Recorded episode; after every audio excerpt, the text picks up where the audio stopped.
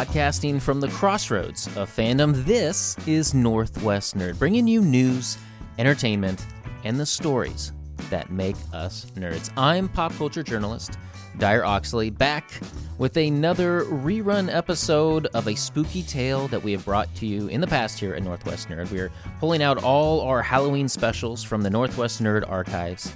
And uh, yeah, we're going to spend some time looking into some of the creepy and the scary and the eerie.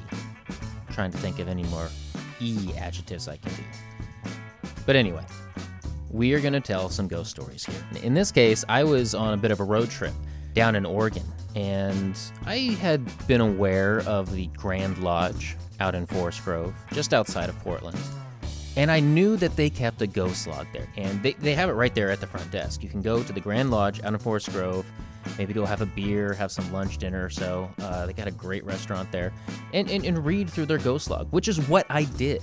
I not only booked a room there, stayed the night, they uh, knew what I was doing, and uh, as as I am sitting down at the bar one night alone, reading through this ghost log, I, I, I kept noticing the fact that a lot of the rooms that people had been writing about at this hotel, I, I was in that room.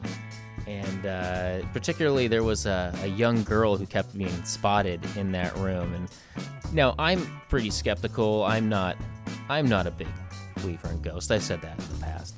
But I gotta say, after reading through a whole ghost log and then go and spend the night in the room, I, got, I didn't go to sleep as quickly as I probably normally would. I will admit that. Anyway, I, I took notes on it. I uh, took some copies of, of the stories there. And when I got back uh, to the studio and uh, was kind of going through interviews I did, I thought it would be kind of fun to grab some people I knew, people that were good on the mic, maybe like to do voices, friends of mine and we just kind of did a you know narrative retelling like a radio play of sorts of all of these ghost logs had people read what people had actually written down in this ghost logs. People's actual experiences what they witnessed what they smelled what they saw you know and we would reenact them for you. And so that's what we did. And that is what ended up being in this story here as i went through the ghost log of the grand lodge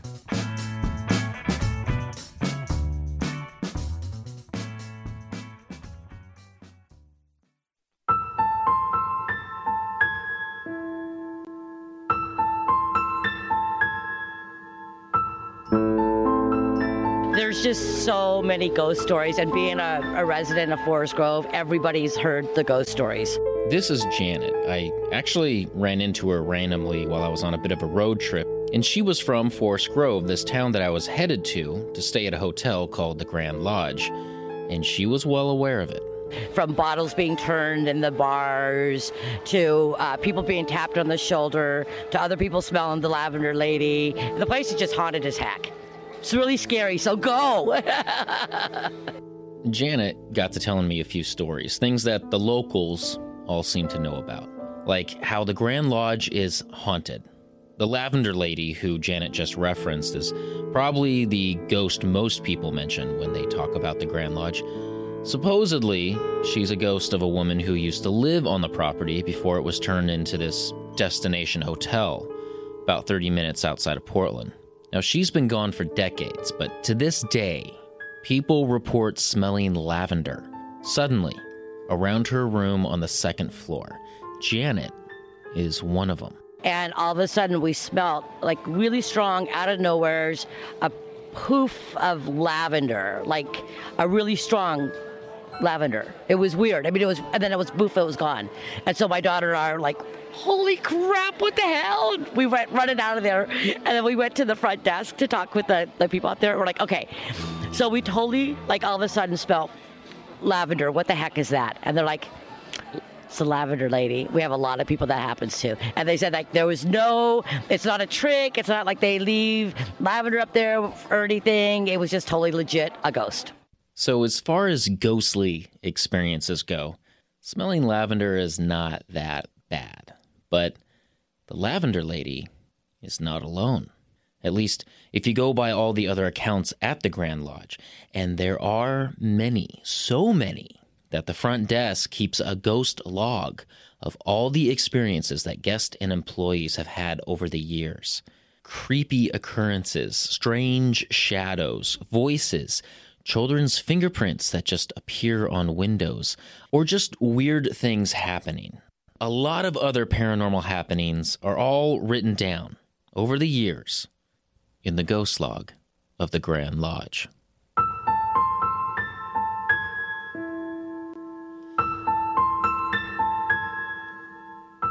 I feel like it's hard to truly understand what's going on at the Grand Lodge without having this broader understanding of what the Grand Lodge is. Because it's a whole scene unto itself. I actually used to live down the street from it. I'd go to the movie theater that they have there, or any of the numerous bars and restaurants throughout the entire hotel.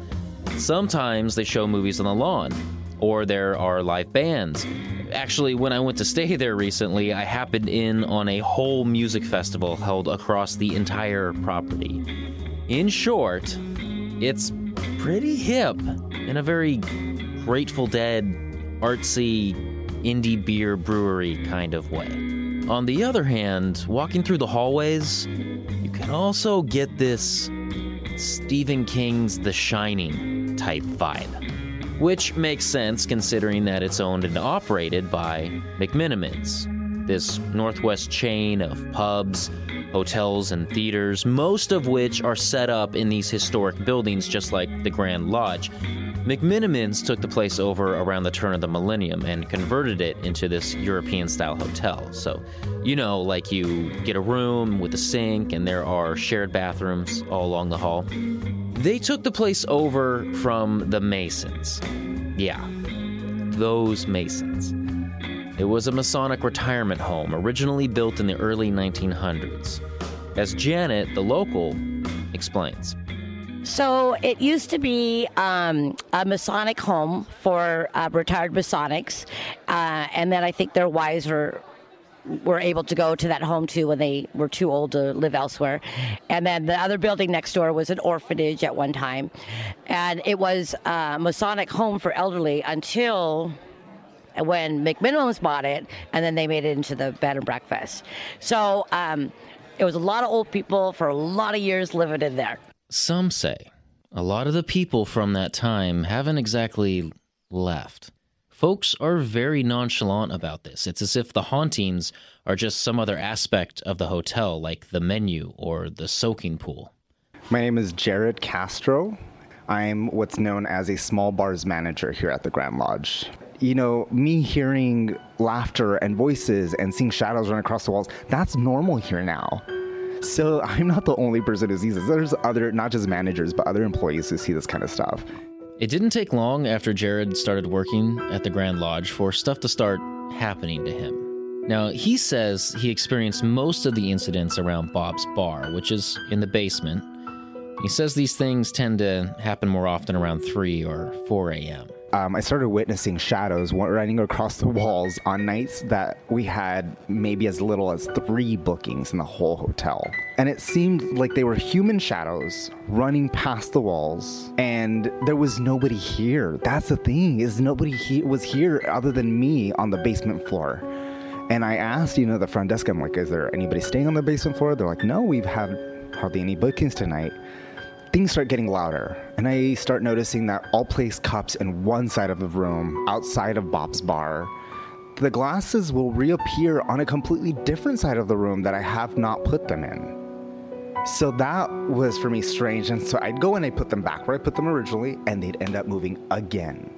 At first, he thought someone was messing with him because he wasn't a believer in ghost or supernatural anything. Problem is, when he's working in these early AM morning hours, there's no one else on duty. And the encounters, they got worse. It started messing with his work, so he went to a friend for advice. Someone who actually is into this paranormal stuff. Jared was told to just speak to the ghost. Tell them that he had a job to do and ask them to please stop messing with him because he meant no harm. And it's about 3:30 in the morning, maybe 3:45ish, and and I'm, I'm swearing at this point that I'm hearing laughter. I'm hearing voices. Um, I'm seeing the shadows run across the walls again. And things will appear in places where I haven't put them.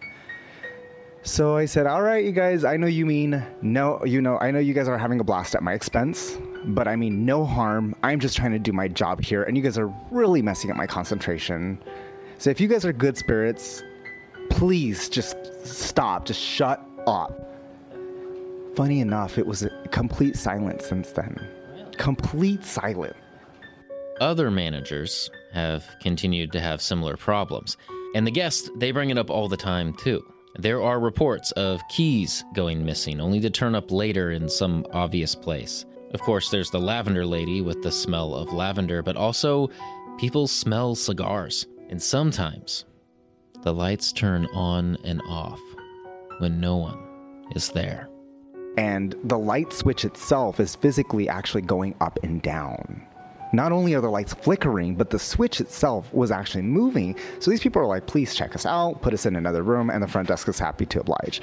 I don't know how many of my employees, when they go over to the children's cottage, which is separate to this building, they don't want to go into certain areas. And I can tell you, I don't want to go into those areas either because I've been creeped out. For example, one night, I'm there late night, I'm doing a check, and um, the music turned on. The music just turned on nobody was there. And the music turned on. Not on all floors, on specific floors. And I could go to a different floor and the music would start again.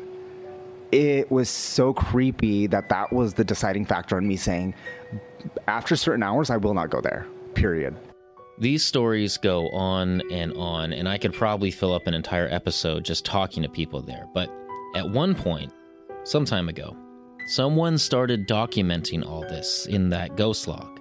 You can ask for this book at the front desk. There are many similarities across the accounts. Some people are clearly having fun with the idea of ghost. Some are ghost hunters. And others, yeah, they, they might just be pretty good storytellers.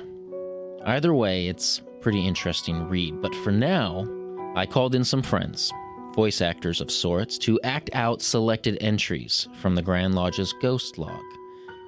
And to start, this is the very first entry of the Ghost Log, which reads Grand Lodge, opened March 1st, 2000. Herein lies the written details of guest occurrences here in the hotel and establishment, started by Michelle Stevens, October 15th, 2000. The rest of the names presented here have been changed, but their words, their experiences, have not.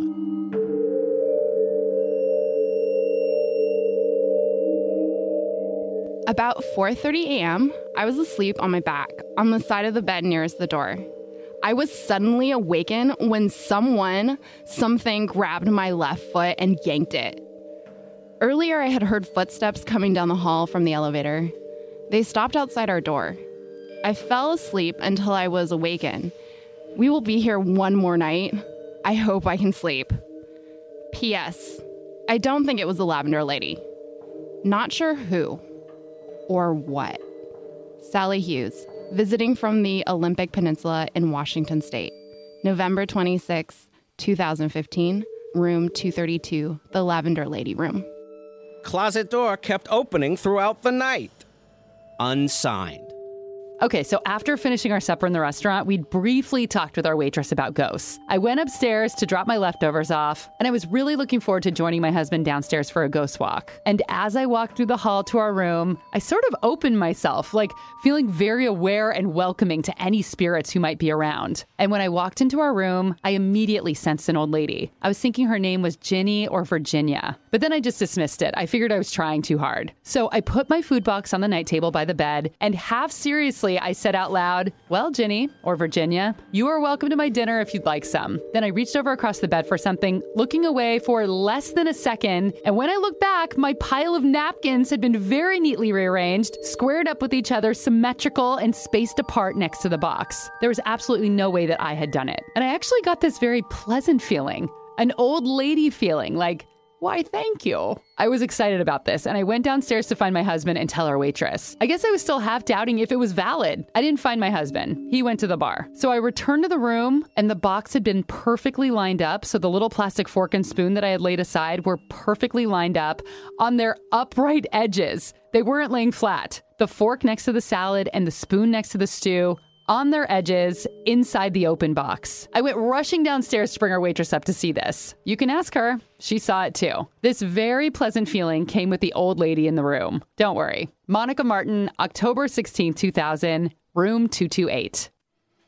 There was one time I was walking down the halls while staying with my grandparents. Um, when I heard this girl's voice, at first I just kept walking, thinking the girl was talking to somebody else. Then the girl's voice became more uh, frantic. I mean, scared, even. And by now I had stopped, but I couldn't quite tell what the girl was saying. I turned around to see this girl. She was around 10, 11. She had short, dark brown hair with this extremely blue eyes. I mean, so blue. Thought she was blind at first. Oh, um, hi, I said to her. And, and I wasn't scared at first because she just looked like a normal kid, a normal girl. What scared me is when she said, without any expression, may I add, help us. I just kind of looked at her for a while before saying, with what? And she just stared. And finally she said, He's hurt so hurt. Only the living can help us. That freaked me out. Finally, her face broke and she looked desperate and she was just kind of turning around and started walking away. Hey, wait! I said, I mean, I'm still thinking that this was a prank or I don't know. And, and I said, What's your name? Evelyn. That night, when I was trying to go to bed, I mean, I couldn't. I couldn't stop thinking about the girl, her blue eyes, and then haunting just kind of stare how you look right through someone, the way she just disappeared. And eventually I fell asleep. I mean, it must have been around 1.30 or so. Just to be woken up to cold. I was so cold. I mean, like someone had dipped me in a frozen lake. And then I saw her. Actually, not her, just those blue eyes. He was hurt, but you didn't help. No, you left. Like daddy. Candace Underwood, May 4th, 2007. P.S. Be careful of Evelyn. I don't know. You might want to worry a bit. I've been working out here off and on for over a year doing tile work in the basement, during which time I had a couple weird vibes, but nothing significant nothing until today. It was snowing pretty good when I left Portland yesterday, so I decided I decided I'd stay the night out here for the first time to avoid the mess. Now this morning when I opened the door to my storage room in the hallway that leads to the soaking pool, the first thing I noticed was that broken rock that I left spread out on my scaffold was stacked into two piles, very intricately balanced. My hammer was standing on the end on top of the mastic bucket. My cord was hanging on the end of the scaffold. My towel nippers were hooked in my utility lamp, all of which were lying in disarray when I turned off the light and shut the door, which automatically locks. At this point, I immediately ran upstairs in search of witnesses. It was at that time when I returned with Hadley, one of the artists working out here, that we saw the word leave spelled out in the tiny chips of rock. It's possible that someone was pranking me, although no keys to that room were checked out. Creepy, huh? On a side note, I'm not entirely sure that someone didn't tuck me in last night. I woke up around 4 a.m. and the sheet and blanket that I had pulled down to get into bed were tightly tucked under the mattress. Maybe it was a nice lady from the previous story trying to make up for the jerk who was busy attempting to freak me out in the basement. My story dates back to 1999, about midsummer. We always served lunch in the rooms at the end of the halls on the second floor. We were assisting our residents when the old radio came on all by itself. The other girl that was with me looked at me just as scared as I was. I went over and turned it off. Then I went back and sat down again. Not even one minute later, it clicked on again. This time, I went over and unplugged it. The thing did not shut off. I was just still and could barely breathe. The other gal went and got the nurse. By the time she got there, it was off. She was not alarmed. She said, It happens all the time. Joan Jennings. You want to know what I saw? I woke up at 1 a.m. and I saw a little girl standing at the foot of the bed. I could see her. Long, blondish brown hair, a blue and white dress. She was bright, as though she was emanating light, and she appeared solid. I really thought she was a real person standing in the room looking at me. She had a smile on her face, and I thought, what? And I started to say something to her. And then she moved towards the nightstand and became more transparent. And then she disappeared entirely. Candace King, room 11, June 28th, 2015. Just a side note here that was the room I was staying in. I fell asleep in my room, 11, next to the spa. I woke up around 12:30 a.m. and saw a glimpse of a dark-haired, sad-looking girl from the corner of my room. She was watching me, but then she was gone. Needless to say, I didn't sleep that well, uh, but the rest of my time at the Grand Lodge was wonderful, so I will definitely be back, ghosts or not. Dustin, May 1st, 2015. My husband and I came here to eat in November 2005. We were leaving when we turned around and saw what I can only describe as the rubber man. He was an older man with a hat on. His arms were stretched out like rubber. He was staring intensely at me. He was see through. I sort of ran, walked to the car, and was crying. My husband was shaking as well. As we drove out of the parking lot, I laid my hand on my leg, and there was a strange coin. Later, I would learn it was a Susan B. Anthony dollar. We went straight home, and I haven't come back since then until today. Courtney Putty, Salem, Oregon, March 4th, 2006.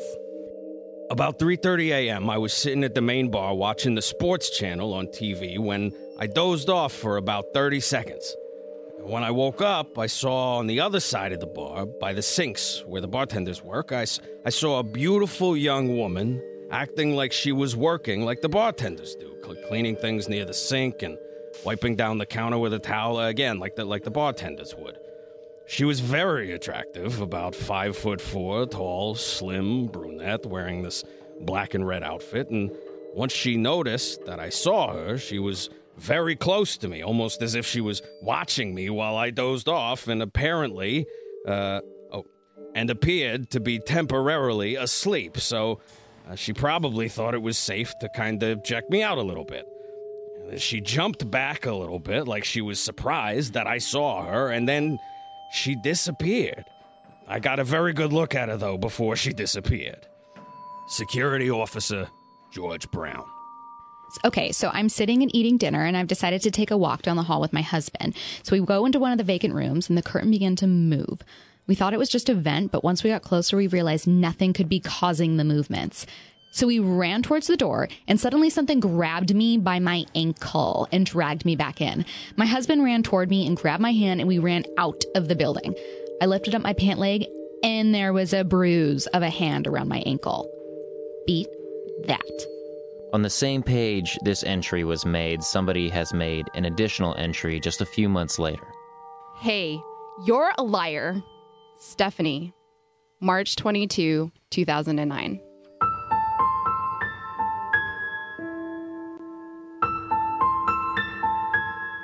And that will do it for a rather extended feature for Northwest Nerd, our annual Halloween feature. Music by Kevin MacLeod, and a very special thank you to quite a lot of people actually who pitched in for this. And I'm going to thank them right now in no particular order Rachel Bell, G. Scott, Colleen O'Brien, Marianne Wee, Nina Kenner, Aaron Mason, Stacy Rost, Candy Harper, and Carolyn Osorio, all who gave me so many stories I was not actually able to fit them all into this, believe it or not. So I might find another way to get them all out there some other time. If you ever visit the Grand Lodge down there in Forest Grove, go ahead and ask for the ghost log. They keep it right behind the front counter and they will let you read it. And maybe, just maybe, you'll have a reason to write something down yourself.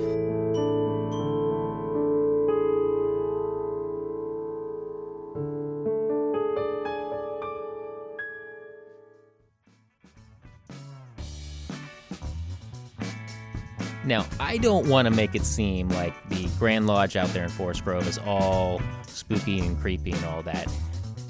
It can be if that's what you're going for, but I gotta say, this is actually one of my little favorite spots to stop at in the Northwest. It is a super fun place to be. The same day that I was staying there, they had like this country bluegrass festival going on, and you were just seeing bands in every little corner of this uh, property that they have out there. It's a it's a big area, big hotel. It's an old Masonic lodge there. They also have frisbee golf and outdoor movies. They have an indoor movie theater as well, where you can, you know, have a beer and, and watch a kind of a classic film. It's a super fun place to be, and so I don't want to uh, creep anybody away from it. Also, I should say, look for the secret doors. Yeah, that's all I'll say. I found them, but you should look for it. Thank you to everybody over there at the Grand Lodge. Uh, that is a McMenamins, so thank you to McMenamins for putting me in a haunted room over the night. And thank you to everybody who lent their voice for that little radio play we got to do at the end. That was super fun. And that will do it for this rerun of Northwest Nerd. Tune in next week. And until then, this has been Dyer Oxley with Northwest Nerd.